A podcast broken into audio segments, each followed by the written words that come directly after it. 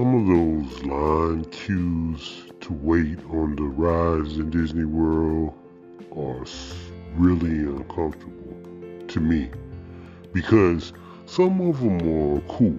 Like I like going to the ride queues where they have a lot of things for you to look at while you're standing in line, or even things for you to play with while you stand standing in line or take pictures of.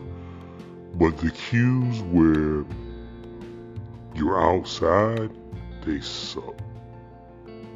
They suck, especially in the summertime or when it's raining.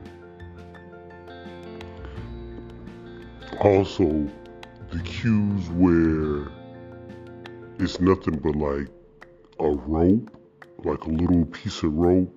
So you're standing in line, but the person that's like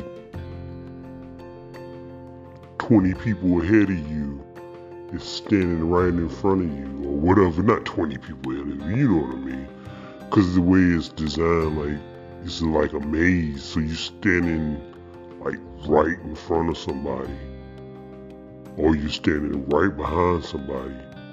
It's Florida, man. People stink.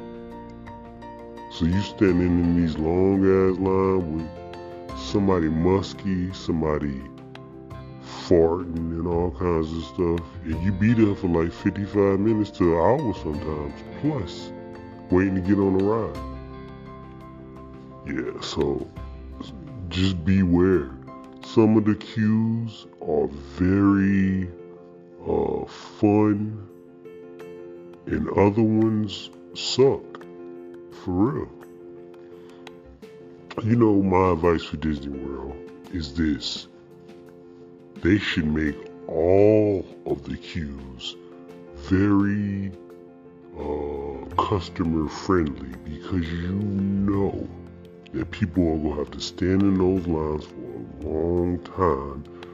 So you should go out of your way to make the queues very interactive, very decorative, and something that people could look at while they stand in these long ass lines waiting to get on the ride.